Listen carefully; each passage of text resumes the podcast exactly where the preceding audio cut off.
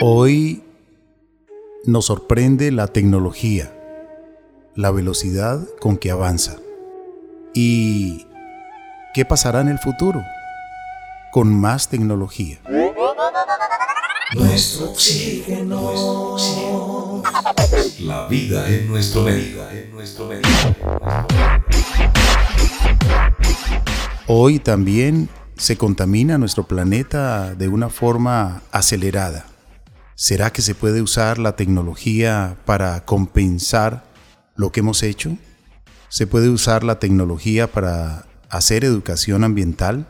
¿Se puede usar la tecnología para purificar el aire? ¿El aire de las ciudades más contaminadas del mundo?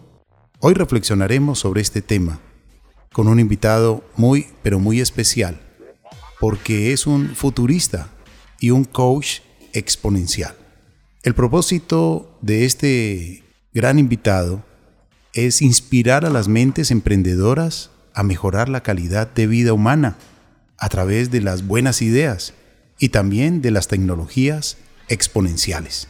Es un gran conferencista y asesor sobre liderazgo y motivación a empresas e instituciones dicta una conferencia muy importante llamado El Poder del Futuro, y allí presenta una visión panorámica de cómo las tecnologías exponenciales están transformando todos los sectores de la sociedad como transporte, manufactura, finanzas, comunicación, publicidad, comercio, negocios, salud, educación y otras. Por lo tanto, damos la cordial bienvenida a nuestro invitado, después de saludar a Marian. Cordial saludo, Carlos Alberto, oyentes. Hoy tenemos un invitado muy especial. Vamos a hablar acerca de las tecnologías exponenciales, cómo estas nos han llevado a una gran transición en nuestras vidas, pero también cómo estas mismas tecnologías nos van a ayudar a mitigar problemáticas mundiales en este momento. Nuestro invitado nos va a hablar de cómo podemos usar estas tecnologías para mejorar el ambiente, para disminuir la contaminación, para proteger el agua, el aire y también para disminuir el hambre. Es un gran conferencista, es miembro del Leadership Team del Singularity University Monterrey, la universidad en Silicon Valley fundada por Google y la NASA. Se ha dedicado también a la investigación de las tecnologías exponenciales y su impacto en la sociedad. Tiene más de 20 años de experiencia en medios de comunicación como periodista y documentalista. Y hace algunos años arrancó su propia plataforma digital con un estudio de broadcast en donde realiza transmisiones en vivo y entrevista a los principales actores del sistema emprendedor. Damos la cordial bienvenida al futurista y coach exponencial desde Monterrey, México, al señor Jorge Lerdo de Tejada. Bienvenido a nuestro oxígeno y gracias por aceptar la invitación. Eh, Carlos Alberto Marían, Colombia, muchas gracias por recibirme, por invitarme y es un gusto estar con ustedes. Usted es un futurista, es de esas personas que tienen una gran visión por lo que puede pasar en el futuro y lo dice con mucho acierto. Pero este amor por el futuro eh, quizás eh, lo logró gracias a que usted también es un gran estudioso de la historia. Hablemos un poco de esto antes de empezar a resolver algunas de las inquietudes y también hablar de todas estas cosas que están sucediendo y sucederán en un próximo presente que es el futuro. Pues sí, eh, efectivamente yo conduje, produje un programa de televisión que duró más o menos unos 13 años, se llamó Líderes, aquí en, la región noreste de México, y tratamos eh, las historias de muchos, muchos personajes, de líderes, y, y, de sucesos que acontecían en el país y a nivel internacional, y me fui enfrascando, metiendo mucho en la historia, y me di cuenta que la historia eh, eh, te deja ver mucho acerca del futuro, mucho, mucho, porque todo está conectado. realmente eso es algo impresionante cuando empiezas allá a tener tanta información sobre la historia, cómo puedes empezar a ver situaciones que se repiten, patrones que se repiten. Por ejemplo, aquí en el norte del país, de, México, entramos a la pasada revolución industrial, la tercera revolución industrial, a través de, unos liderazgos que veían el futuro. Por supuesto, el líder, su cualidad más característica del líder es que es futurista, es que puede ver, es la visión, por eso puede decir es por aquí. Un verdadero líder es, es el que puede guiar a la gente al éxito a través de, de su visión de futuro. Y hubo visionarios aquí en esta tierra que pudieron conectar ah, con la revolución anterior a esta región del país a través de tecnología, siempre es tecnología. La revolución anterior era la revolución del acero, de la electricidad, de las máquinas. Y aquí entró hace 100 años en el norte del país, en Colombia, me imagino también hubo esa revolución tecnológica de hace 100 años, eh, a principios del siglo antepasado, en los 1900. Bueno, ya teníamos aquí en Nuevo León grandes fundidoras y eso produjo un alto nivel de vida eh, y produjo mucho bienestar. Ahora, mi pasión por el futuro vino a través del, conocimiento de la historia. Dije, ¿qué viene? ¿Qué debe de venir? y empecé a investigar el, futuro con mucha pasión hace aproximadamente 10 años también. Y, conecté con mucha gente que con esa misma inquietud. Ahora sí que cuando uno tiene la intención, todo se va, se va conectando. Y llegué a Singularity University. Esta universidad es muy interesante porque concentra el pensamiento futurista de una forma impresionante. Está en una, zona futurista, Silicon Valley, de donde están surgiendo grandes tecnologías, el corazón, muchos le llaman, de la cuarta revolución industrial, de esta que está aconteciendo, esta revolución ciberbiológica. Ahí en el Silicon Valley eh, llegué a, conocer al fundador Peter Diamandis y a Ray Crosswell, un futurista, eh, y me di cuenta que tenían un pensamiento muy avanzado que estaba influyendo al gobierno de Dubái, al gobierno de Estonia, al gobierno de Finlandia, al gobierno de China, y dije, wow, pues, claro que están influyendo porque las ideas son muy poderosas, explican muy bien esta, esta, transición. Y, bueno, me, involucré con ellos. Ellos son fondeados por Google, por la NASA, por Deloitte, por muchas empresas muy importantes. Eh, también uno de los grandes fundadores es el, dueño de Google. Bueno, uno de los dueños de Google que es Larry Page. Entonces, bueno, eh, la visión es maravillosa. Y, básicamente esa es mi pasión por el pasado, porque yo creo que no se puede entender bien el futuro si no se conoce la historia. Es el principio.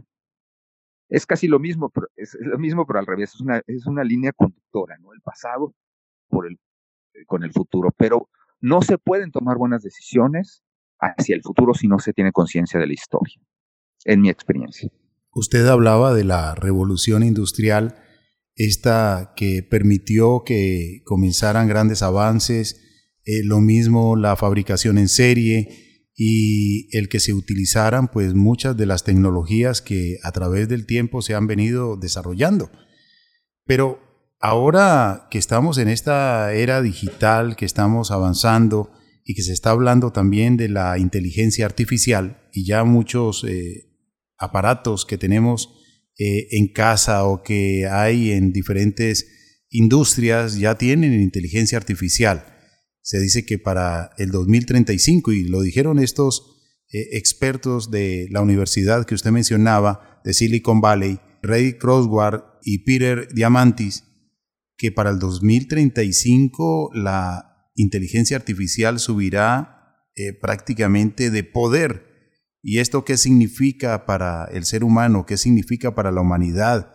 ¿Qué significa después de que no se salga de las manos del mismo ser humano?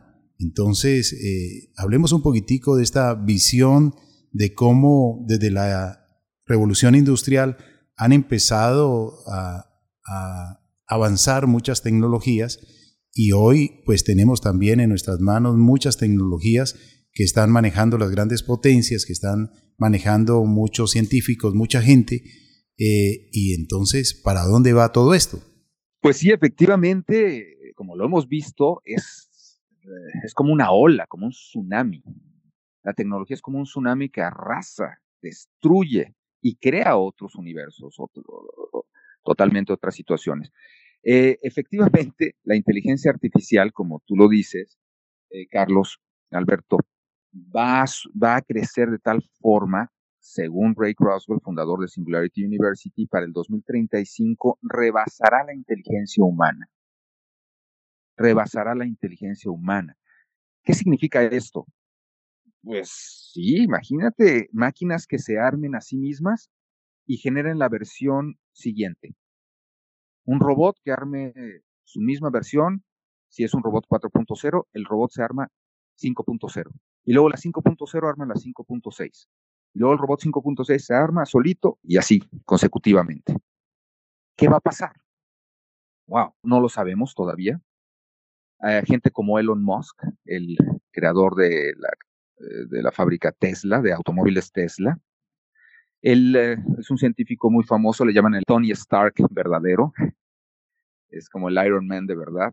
Y sí, es, es un genio Elon Musk, pero él, él, él, es, él tiene una visión un tanto pesimista hasta cierto punto y dice, no, no, esto nos va a superar, entonces lo que tenemos que hacer es unirnos a nuestra creación y conectar un chip a nuestro cerebro. Y ese chip estará conectado a la inteligencia artificial, a la nube donde estará esta inteligencia artificial, eh, y presentó la semana antepasada, no sé si vieron la noticia, fue un escándalo, porque ya lo presentó abiertamente este aditamento que se llama Neuralink. Su compañía se llama Neuralink y el aparato pues también. Y son unos hilos que introducen al cerebro muy finos, con una cirugía no invasiva, al córtex, y de ahí estos van a emitir señales a las neuronas. Eh, estos hilitos salen, se conectan con un aditamento atrás de la, de la oreja. Ahí va a estar este aparato que va a estar conectado a la nube, donde va a haber inteligencia artificial. Lo primero que va a suceder, dice Elon Musk, es que un parapléjico va a poder eh, caminar otra vez, una persona con eh, problemas para ver o para mover sus piernas, etcétera, lo va a poder hacer si tuvo un problema cerebral. Va a recuperar esas capacidades. En, una segunda fase, la gente ya normal que adquiera el, el aditamento va a poder mover todas las computadoras, todos los objetos de su casa inteligentes con la mente. No va a usar las manos. Va a estar conectada esta inteligencia artificial eh, con el cerebro. Y también va a poder transmitir pensamientos con la mente hacia otra persona que tenga conectada la misma interfase. Haz de cuenta, si tu esposa está en la casa, ya no vas a necesitar hablarle, nomás con pensar. Ella va a recibir tu pensamiento. Parece de ciencia ficción esto que estamos oyendo, pero investiguenlo en Internet, vean que ya está presentándose esta tecnología ¿Y por qué se están produciendo todas estas cosas? ¿Por qué está creciendo tanto la tecnología? Bueno, la eh, Universidad de la Singularidad tiene un método para explicar este crecimiento exponencial. Y ellos toman lo que le llaman la ley de Moore. Moore, eh, Gordon Moore era un uh, director de Intel, de la compañía de chips, que acuñó una ley, una fórmula que se ha perdurado en el tiempo se le ha llamado la ley de Moore. ¿Por qué? Porque él vio que cada dos años la tecnología de, la capacidad de estos chips de Intel se duplicaba en poder. Cada dos años y el precio bajaba al doble. Gordon Moore iba notando este patrón. Cada dos años bajaba el precio y subía al doble el poder del chip. Otra vez, cada dos años volvía a aumentar el doble el chip, bajaba de precio y aparte se iba haciendo más chiquito y más chiquito. Entonces empezó a, ver que era una curva, una curva de crecimiento exponencial. Haz de cuenta como una ola hacia arriba. ¿Sí? Una curva exponencial. Y Ray Croswell retoma esto de, de, la ley de Moore y dice, efectivamente, tenía razón y la proyecta hacia los años siguientes en su visión futurista. Por eso Ray llega a decir, sobre esta curva de crecimientos exponenciales, donde estos procesadores son cada vez más y más poderosos, la capacidad de generar data y de procesarla empieza a ser muy grande. Él calcula en uno de sus pronósticos, que la mayoría ha atinado, si no la mayoría, que en el 2035 es la fecha de la singularidad. ¿Qué es una singularidad? Es cuando algo sucede que cambia todas las reglas del juego anterior. Es un cambio de fase. Es como pasar de líquido a gaseoso, de sónico a supersónico. Todo lo anterior es diferente y lo nuevo es totalmente diferente. 2035 es esa fecha donde el genio se sale de la botella, donde todo lo que vemos y comprendíamos como la realidad va a transformarse. Ya lo empezamos a ver con empresas de un crecimiento exponencial que nos sorprenden precisamente por esa capacidad de cómputo de los procesadores y por esa curva que les explico de la ley de Moore. Esto está teniendo un crecimiento exponencial cada dos años. No es lo mismo un crecimiento lineal de 1, 2, 3, 4, 5, 6 que un crecimiento exponencial. Si damos 30 pasos lineales, ya sabemos a dónde vamos a llegar. Pero a ver 30 pasos exponenciales, ¿ustedes saben a dónde llegaríamos? No, uno no alcanza a dimensionar, profesional Jorge Lerdo Tejada, dónde puede llegar con, con esta tecnología exponencial, porque es tanto lo que puede llegar a pasar que a veces no lo podemos imaginar. Es la tecnología en su máximo esplendor, pero a favor nuestro. Contáctenos. Este es nuestro correo electrónico nuestro oxígeno arroba hotmail.com. Nuestro oxígeno arroba hotmail.com. Con gusto atenderemos su solicitud. Nuestro oxígeno, nuestro oxígeno, nuestro oxígeno. Señor Jorge Lerdo de Tejada, ahora que usted hablaba sobre esto de pasar de lo sónico a lo supersónico, me hacía recordar, eh, digamos, cuando las historietas todavía de libros, porque ahora los niños ven, eh, digamos, las historietas de otra forma a través de todas las cosas que han avanzado, pero en la época mía era eh, las historietas de papel, en colores, y, se veía, por ejemplo, a Dick Tracy, eh, este policía que tenía su reloj de pulso y por ahí hablaba con los demás. Y nosotros decíamos, eso es ciencia ficción. También los supersónicos, estos muñequitos, que aún no existían las, las bandas transportadoras y mostraban cómo ellos caminaban por las bandas transportadoras y también, eh, eh, digamos que manejaban como una especie de naves que se movían dentro de la ciudad. Hoy en día se están haciendo pruebas con drones eh, sin conductor que llevan a una persona desde su oficina hasta el aeropuerto. Entonces, la verdad es que para poder entender lo que puede pasar en el futuro, usted bien lo decía, hay que entender un poco la historia, investigar la historia para entender el futuro. Investigar la historia sirve mucho y también este método que les acabo de compartir, de entender la curva eh, de crecimiento exponencial de las tecnologías, eso te da una idea muy clara de en dos años dónde podemos estar si la tecnología se duplica en poder. Estamos hablando de un conteo, en este caso exponencial, que no quiere decir que se va a ir al doble, se va mucho más del doble, porque es un acumulado. Y entonces tenemos una expresión ya en la realidad donde empezamos a ver que muchos negocios toman una fuerza muy grande eh, con la digitalización. Negocios que se le conocen ahora como exponenciales. Empresas EXO, se les llama. Y a las otras empresas que no son EXO se les llama lineales. Y hay que saber bien cuándo estás pensando lineal y cuándo estás pensando exponencial si quieres sobrevivir en esta gran extinción masiva de empresas. Es lo que vamos a estar viendo. La empresa EXO, una EXO, por ejemplo, una EXO es Netflix. Y Netflix tuvo tal fuerza, fue tan EXO, que destruyó todo lo demás. Es una de las características. Si tú eres EXO, disrumpes, ahora que está de moda el término disrupción. Pues eso es disrupción, destruir. Destruir lo que ya existía, el modelo anterior de negocio. Pues una exo llega y ¡pum! destruye todo lo que está a su paso. ¿Qué le pasó a Blockbuster? Fue disrumpido, destruido por una exo, que es Netflix.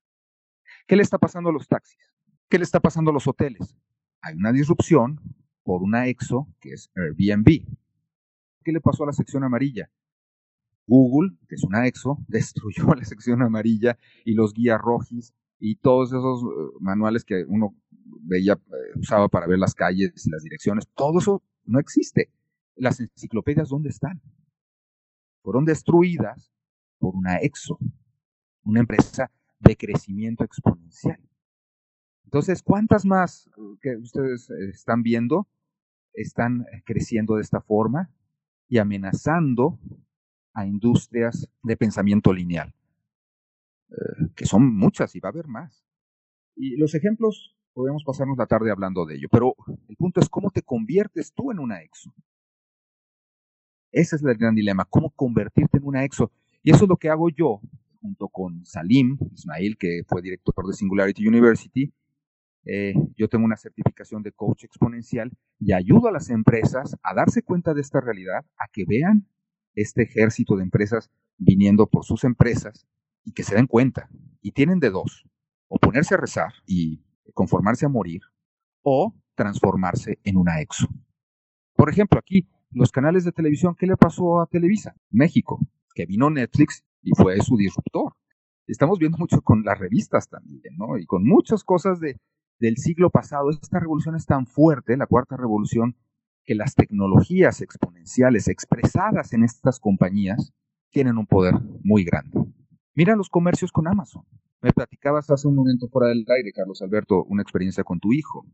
Sí, que él ya prácticamente todo lo compra por eh, internet y lo consigue más económico.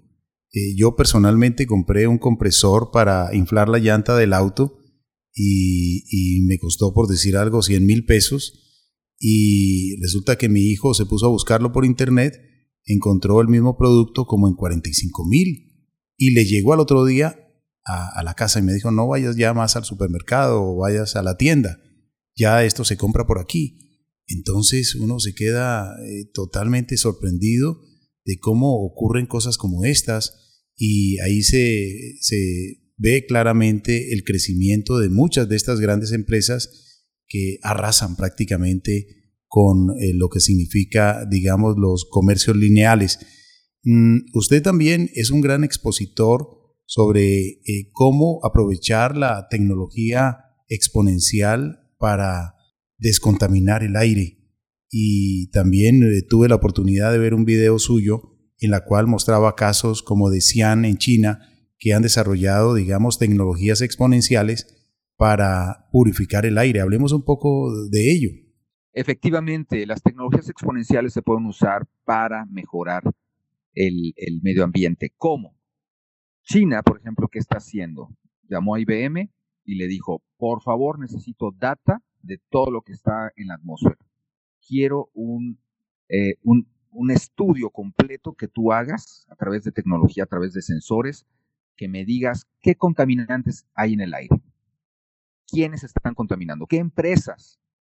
Y esto ya se puede lograr a través de, de sensores que precisamente miden los contaminantes, los descifran, y con Big Data que te presenta eh, este, estos datos de una forma visible, de una forma comprensible.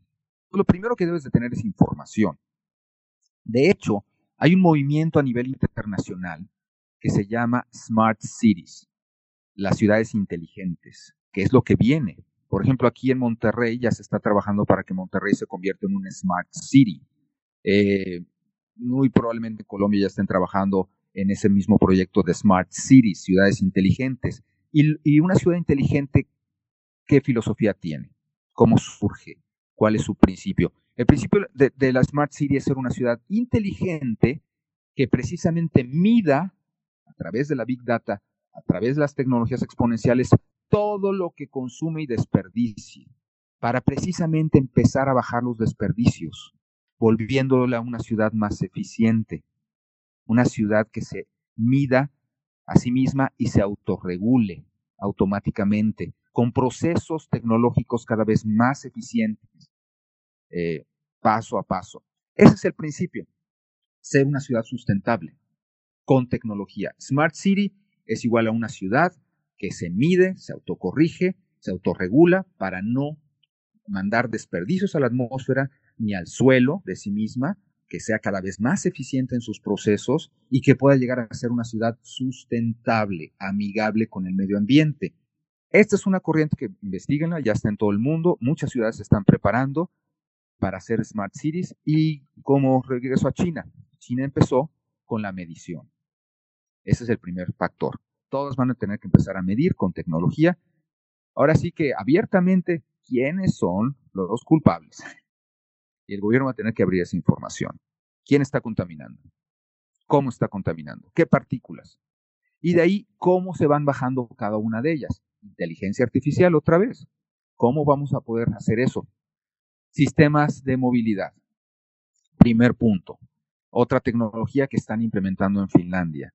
En Finlandia ya todo el sistema de transporte es a través de una app, una aplicación móvil. Todos los servicios, Cabify, Uber, Didi, bicicletas, motonetas, metro, todos los sistemas de movilidad los concentraron en una sola aplicación que se llama MAS, Mobility as a Service, y con una renta mensual tú ya puedes usar todo lo que quieras de transporte. Puedes pedir todo el carro que quieras, puedes rentar motocicletas, puedes rentar motonetas, bicicletas, metro. Creo que el avión ya lo van a empezar a manejar así. Le llaman el Netflix de la movilidad. El Netflix de la movilidad, o sea, ver a la movilidad como un servicio, como ahora vemos películas, como servicio. Ya no son nuestras, ya no las compramos, es un servicio. Ya eh, la música también es un es un service, es un acceso, un software as a service. Eh, tú, Spotify ya es, es un acceso por una renta mensual, tú oyes música, por una renta mensual tú ves películas, por una renta mensual vas a tener movilidad. ¿Qué sucede cuando aplicamos la movilidad como servicio, Mariana? Eh, ¿Qué sucede cuando aplicamos la movilidad como servicio, Carlos Alberto? Hay menos autos allá afuera. ¿Por qué?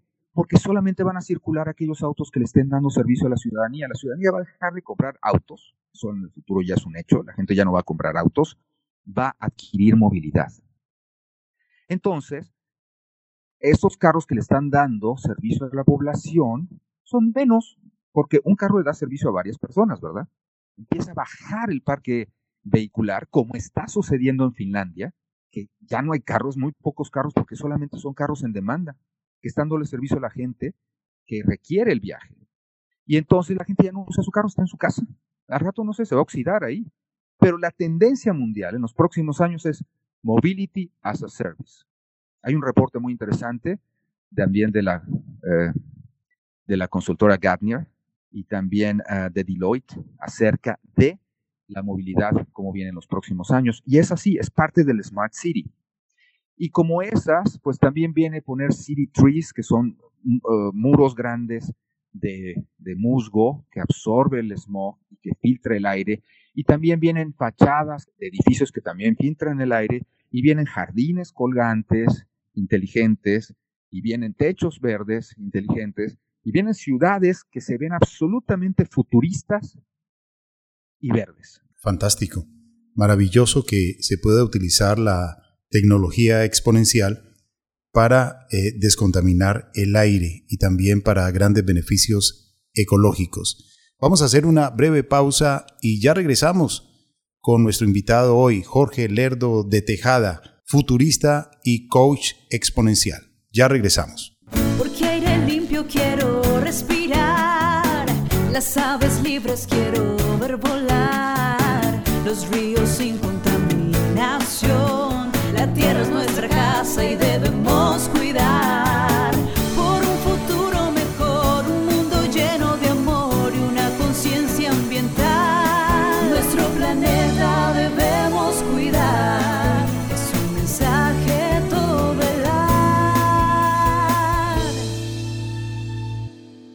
Entérese del tema a tratar en cada emisión.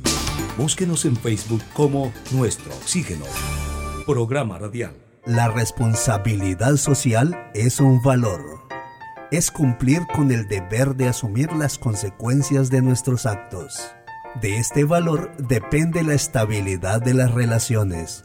Una empresa responsable responde por sus actos, piensa antes de actuar, mide sus consecuencias y se percata de todo lo que hace. Todo compromiso tiene una consecuencia. Carlos Alberto Ramírez está presentando Nuestro Oxígeno. Gaia, con nuestra campaña ecológica y social. Recordemos que en la vida no hay nada más importante que cuidar tu salud. Con estos consejos podrás conseguir la motivación que necesitas para gozar de un nuevo y renovado estilo de vida saludable. Si sientes que tienes ganas de comer pero no estás seguro si realmente es hambre, pregúntate si te gustaría comer una manzana. Si la respuesta es no, probablemente estás más aburrido que hambriento. Hacer ejercicio antes de ir a la cama hará que tus músculos quemen más calorías durante la noche. ¿Sabías que llorar libera el exceso de hormonas de estrés en nuestro cuerpo y científicamente puede aliviar la tensión mental? Una siesta de mediodía mejora tu memoria y reduce las posibilidades de sufrir de enfermedades del corazón. Empieza a aprender un nuevo idioma o tocar un nuevo instrumento. Recordemos que estas acciones ayudan a retrasar el proceso de envejecimiento del cerebro. Nuestro oxígeno. La vida en nuestro medio. En nuestro medio.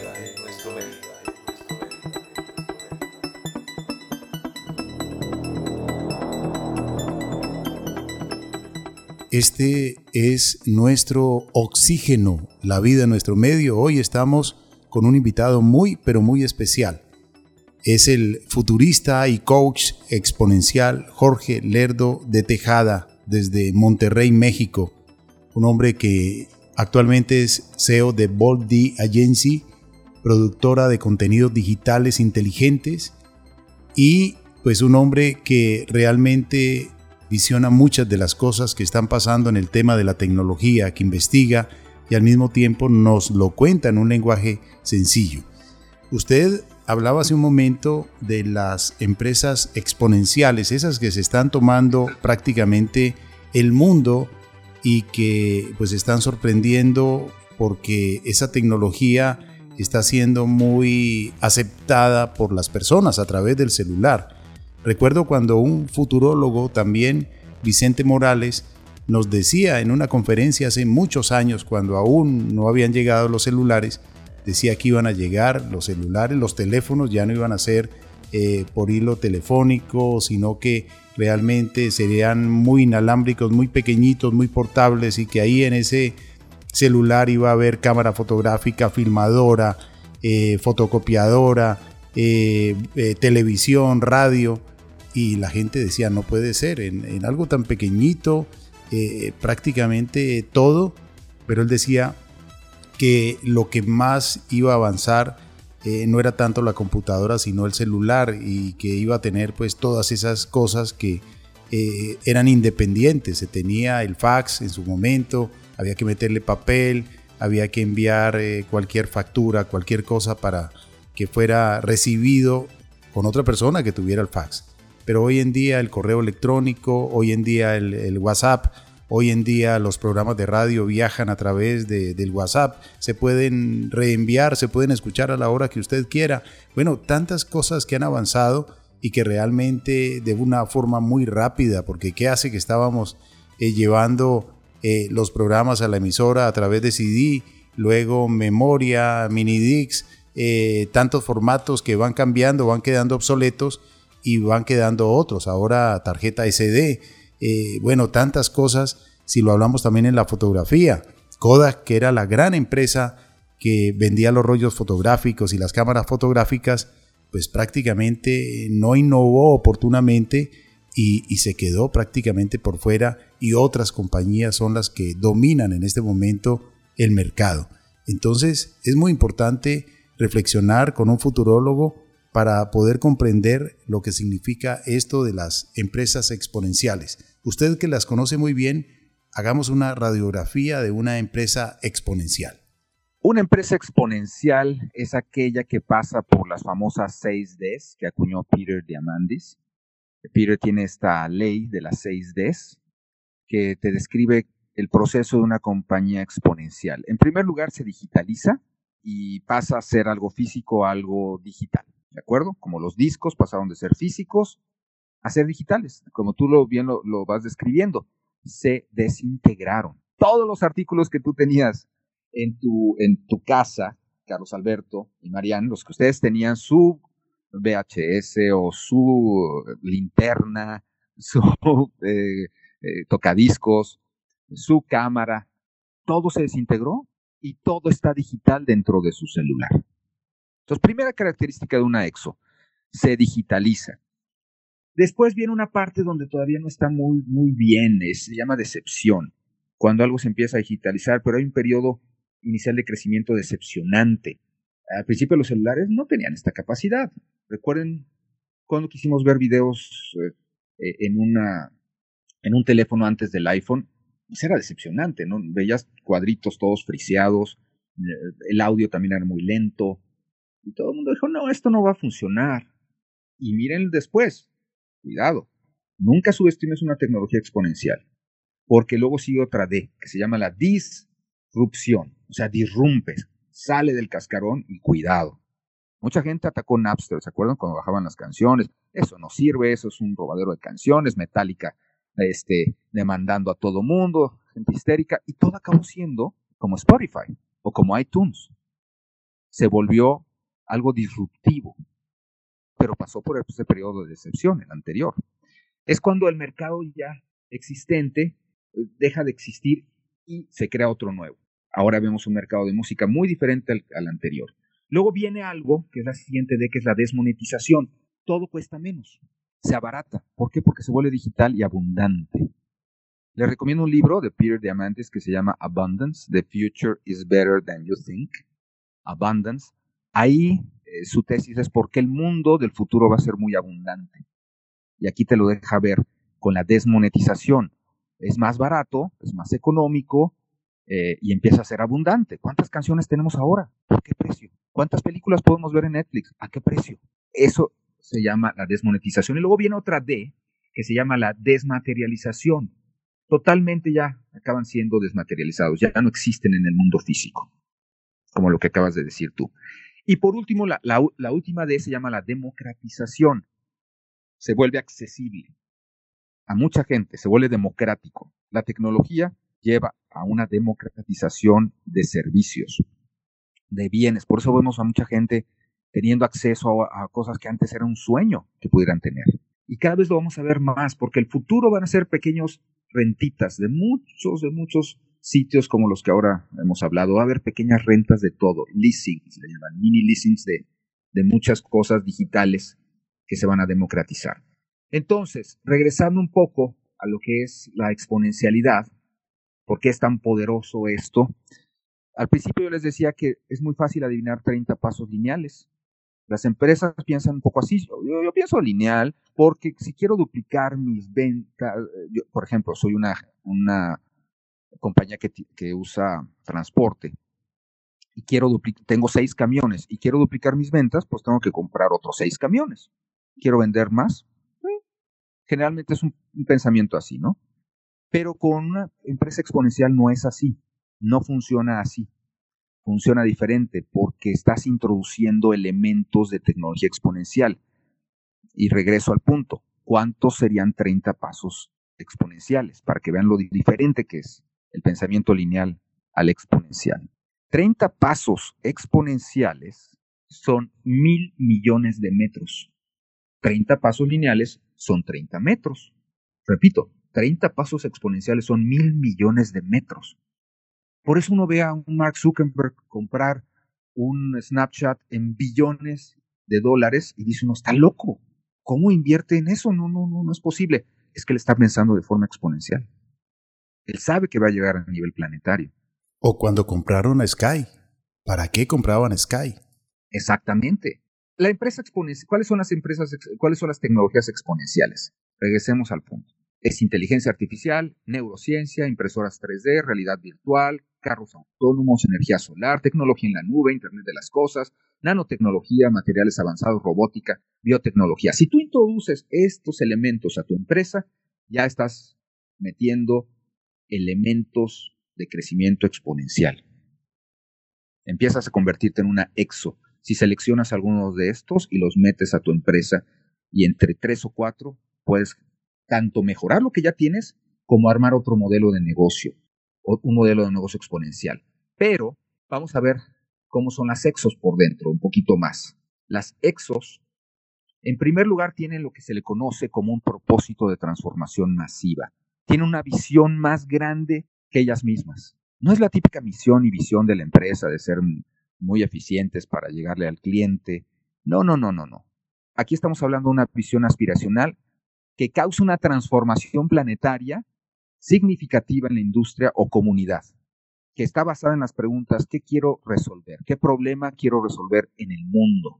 Primer principio de una EXO. ¿Qué problema quiero resolver en el mundo? ¿Qué sector quiero transformar?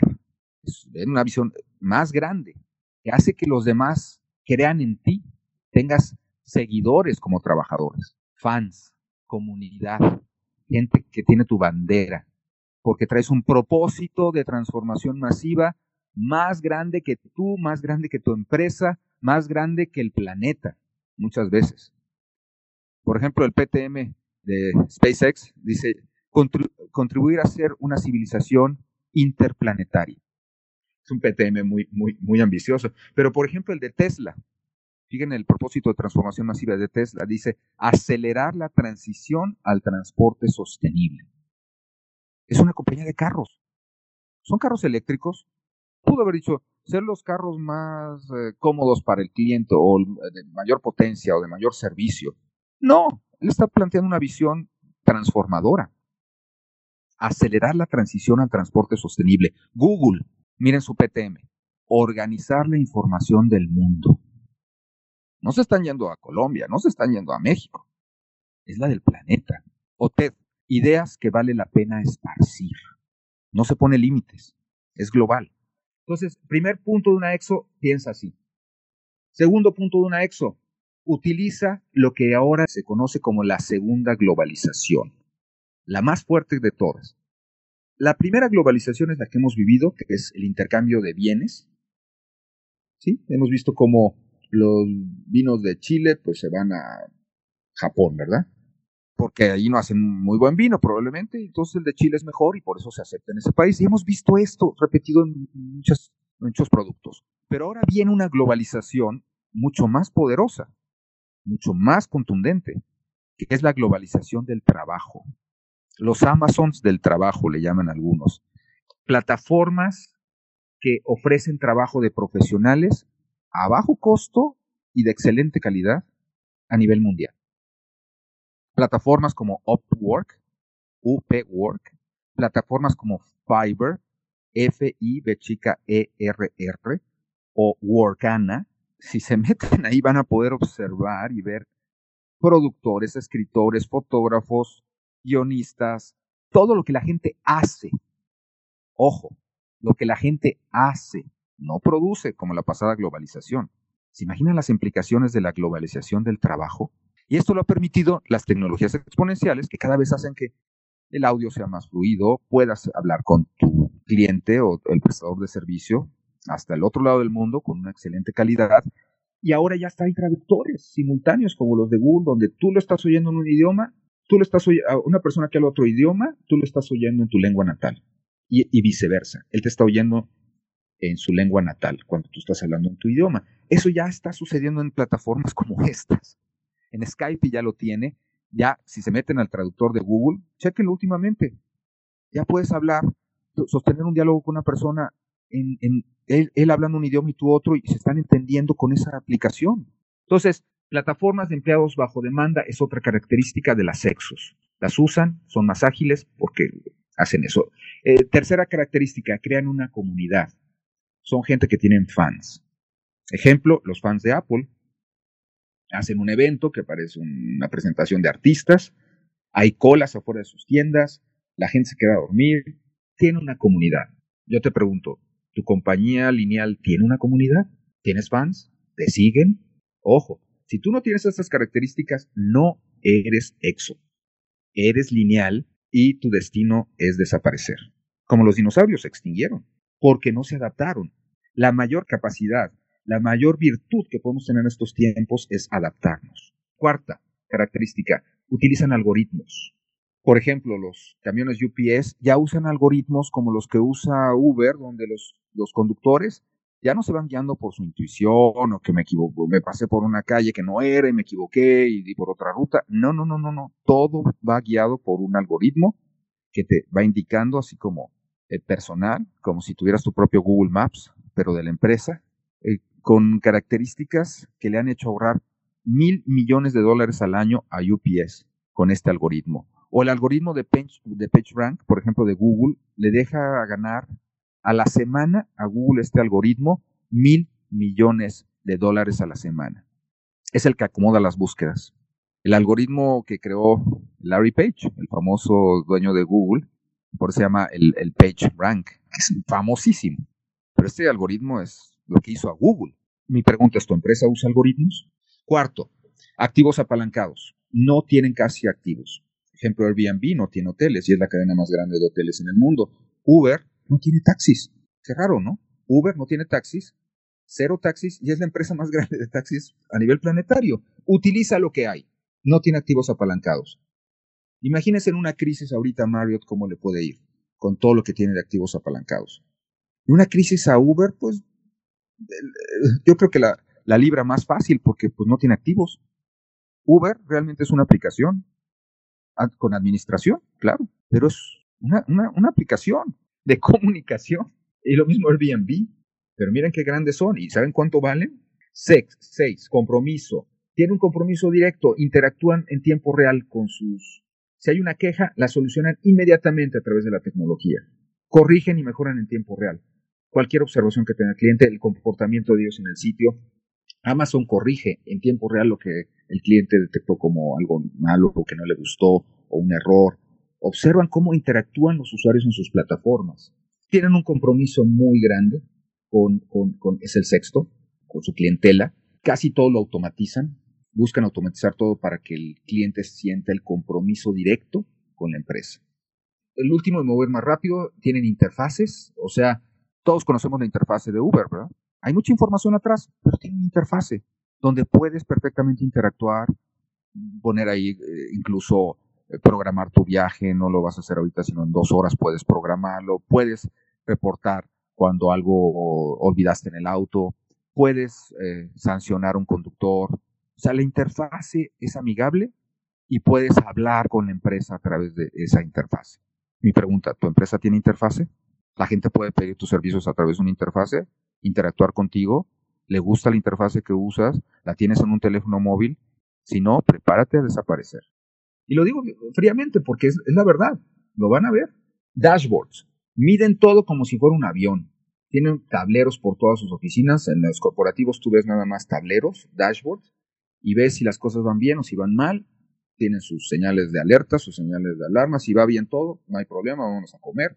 Si hay un problema, pues lo, ataquen en el momento están, eh, utilizan los famosos dashboards, este tablero de instrumentos, es un tipo de interfaz gráfica que proporciona indicadores clave. Eh, Walmart, por ejemplo, rastrea el inventario y las transacciones con las tarjetas de crédito en tiempo real con dashboards. Está viendo las tarjetas que van entrando a través de estos, eh, esas pantallas, son televisiones con los gráficos ahí, como si fuera la NASA, ¿no? Un cuarto, un cuarto de control, pero ahí manejan la empresa. ¿Tú tienes dashboards en tu empresa? Por último, experimentan este mundo incierto, volátil, ambiguo, necesitas estar experimentando. Necesitas gente flexible, de pensamiento líquido, que esté rápidamente moviéndose, experimentando. Va por aquí, va por allá, no jaló, no importa, el que sigue. experimentan y toman riesgo. Riesgo calculado, pero toman riesgo y esto lo hacen para probar los límites de lo que es posible en tiempo real. Y ya por último, autonomía, son muy autónomos, los equipos tienen un organigrama más flexible, algunos no tienen ya ni entrada, es como Google, ya la gente no tiene horarios, va, entra, tienen metas, tienen objetivos, tienen una accountability muy grande, eh, los equipos de trabajo, ellos mismos se autogobiernan, se autorregulan eh, y dan resultados. Es un organigrama de los que llaman horizontal, no el jefe que tenías que subir antes y los seis pisos al Olimpo y toma las direcciones, une, se tardan, no, no se tardan nada, señor, no hay tiempo más que para actuar. Entonces necesitan esos organigramas flexibles con políticas muy claras. Por ejemplo, Sapos, esta empresa de zapatos maravillosa, tiene una política que dice el valor eh, más grande de nosotros, casi casi el único, es que el cliente sea feliz. Entonces contrata empleados felices y les pide que la única política aquí es que el cliente sea feliz. Háganle como le tengan que hacer. Pero nuestra prioridad es la felicidad del cliente. Eh, y básicamente el último es que utilizan también plataformas sociales como Trello, Asana, Slack, Jammer. Todas estas plataformas son para organizarte como empresa y comunicarte, eh, ver eh, flujos de trabajo, revisar tareas. Toda la empresa está comunicada con estas plataformas y eso le da mucha agilidad. Por lo menos si tienes tres de estos atributos, estás, eh, eres una EXO. Los 11 atributos, eres ya una EXO formal. Eh, eso es lo que plantea Salim y lo que plantea el, coaching certificado que hacemos a las empresas para poder transformarlas en, empresas EXO, de, de ser lineales a ser exponenciales. Pues qué interesante todo esto que Jorge Lerdo de Tejada desde Monterrey, México, nos cuenta sobre la radiografía de una empresa exponencial, porque él se ha dedicado a investigar y a transmitir el impacto que están teniendo las tecnologías exponenciales en todos los ámbitos de la sociedad. Y usted siempre dice dos cucharadas de tecnología, pero cuatro de humanismo. Eh, yo creo que si no nos olvidamos de esa parte y trabajamos para ser equilibrados, eh, conociendo pues todos estos avances que están ocurriendo de una manera acelerada y que algunas personas las están aprovechando más que otras, pues realmente muchas gracias por toda esta información que usted pues ayuda a las personas y empresas a desarrollar su máximo potencial, presentándoles una visión clara y panorámica del futuro, del futuro que tendremos, eh, que estamos viviendo y que tendremos en un próximo presente. A nuestro invitado hoy, pues muchas, muchas gracias a Jorge Lerdo de Tejada. Eh, queremos invitarlo nuevamente para que sigamos hablando de esto que usted conoce muy bien sobre el futuro y también eh, como coach exponencial. Si hay alguna página web, algún correo electrónico, cómo conectarse con usted, le agradecemos, Jorge. Sí, en mi página www.jorgelerdodetejada.com o en mis redes sociales Jorge Lerdo de Tejada, ahí me ubican. Y recuerden que si hoy no eres un líder futurista, no eres líder. La primera característica de un líder hoy en el siglo XXI, 2019, es ser futurista. Si no eres ese líder, no puedes dirigir un país. Olvídate dirigir un país, lo vas a llevar a la ruina, a tu empresa, a tu organización. Futurista, innovador, tecnológico y humanista. Ese es el líder exponencial. Muchas gracias, Carlos Alberto Ramírez. Muchísimas gracias, Marianne. Muchas gracias, nuestro oxígeno. Y por supuesto, muchas gracias, amada Colombia. Muchas gracias a usted. Lo mejor de lo mejor. Y por acá le invitamos de nuevo para que sigamos hablando sobre futurismo, sobre lo que está pasando y lo que pasará eh, con la tecnología y también con el ambiente, con todos estos avances que la tecnología exponencial está permitiendo para limpiar el aire en algunas ciudades muy contaminadas, como usted bien nos lo explicaba. Y a usted también, Marian, muchas gracias. Gracias a usted, Carlos Alberto, al especialista Jorge Lerdo de Tejada por todas estas enseñanzas tan importantes, tan relevantes y por supuesto para aplicarlas a los oyentes. Gracias por haber estado pendientes de este tema que estuvo muy interesante nuestro cielo, nuestro cielo, nuestro cielo. Gracias, amables oyentes. En nombre de Mariana Aguilar Quintero, Óscar Giraldo Ceballos, Andrés Aponte Agudelo, Carlos Alberto Ramírez Becerra y esta emisora, Todelar Radio. Todelar Radio ya está en la internet. Todas las emisoras tienen página de internet. Todas las emisoras y el programa nuestro también, afortunadamente, está aprovechando la tecnología porque ya usted puede recibir el archivo podcast y escuchar el programa en cualquier momento, reenviarlo, todo esto que la tecnología nos permite. Muchas gracias.